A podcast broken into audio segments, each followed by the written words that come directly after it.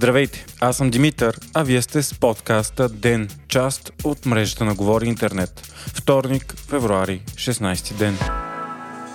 У нас започва интензивна подготовка за масовата вакцинация на населението срещу COVID-19.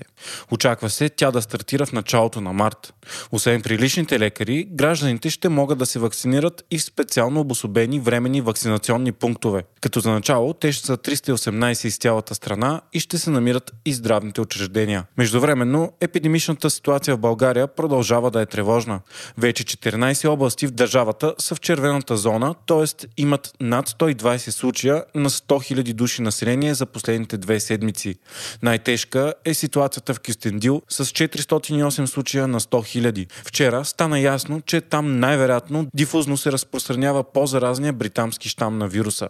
Европейската комисия пък днес съобщи поредната лоша новина, свързана с ваксините.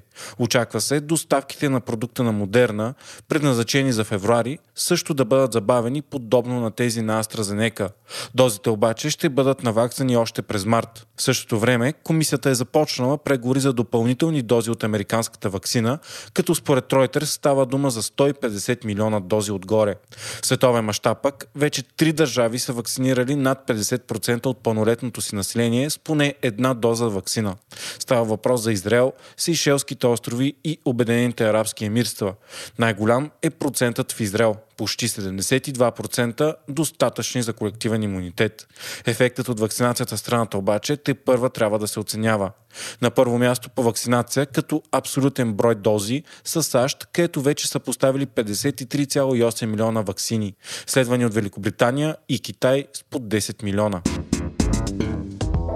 Продължава разследването за инцидента, при който 16-годишно момче почина в София след стъпване на шахта, където е текал ток заради необезопасен кабел.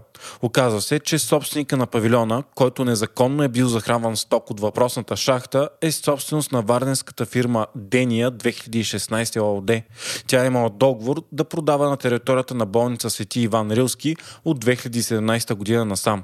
Общо два са подобните обекти в двора на болницата, но документи за поставянето им и въвеждането им в експлоатация така и не са установени. Така се оказва, че те са напълно незаконни и е трябвало да бъдат премахнати още през 2018 година. Защо обаче това не се е случило, така и не се знае, като следва поредното прехвърляне на отговорност между столична община, община Триадица и управата на болница Сети Иван Рилски. Разследването продължава още от деня. През 2020 година Китай за пръв път е станал водещ търговски партньор на Европейския съюз, изпреварвайки САЩ. Търговията отчита вноса и износа между ЕСА и Китай и се равнява на 586 милиарда долара спрямо 555 милиарда за САЩ.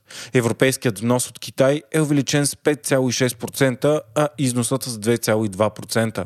В същото време търговията с САЩ е регистрирала значителен спад. Вносът е намалял с 13 6,2%, а износът с 8,2%. Смята се, че това до голяма степен се дължи на пандемията. Докато ЕС и САЩ останаха трайно засегнати, Китай се възстанови много бързо и категорично, отваряйки износа си и нормализирайки вътрешното потребление.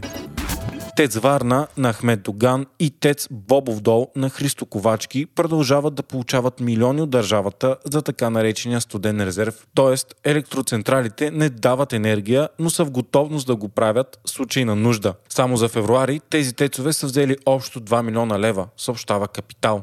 Това става въпреки обещанието на премиерът Бойко Борисов в разгара на антиправителствените протести през лятото да бъдат отменени плащанията за студения резерв. Вие слушахте подкаста Ден, част от мрежата на Говори Интернет. Водещ и главен редактор бях аз, Димитър Панайотов, а аудиомонтажът направи Антон Велев.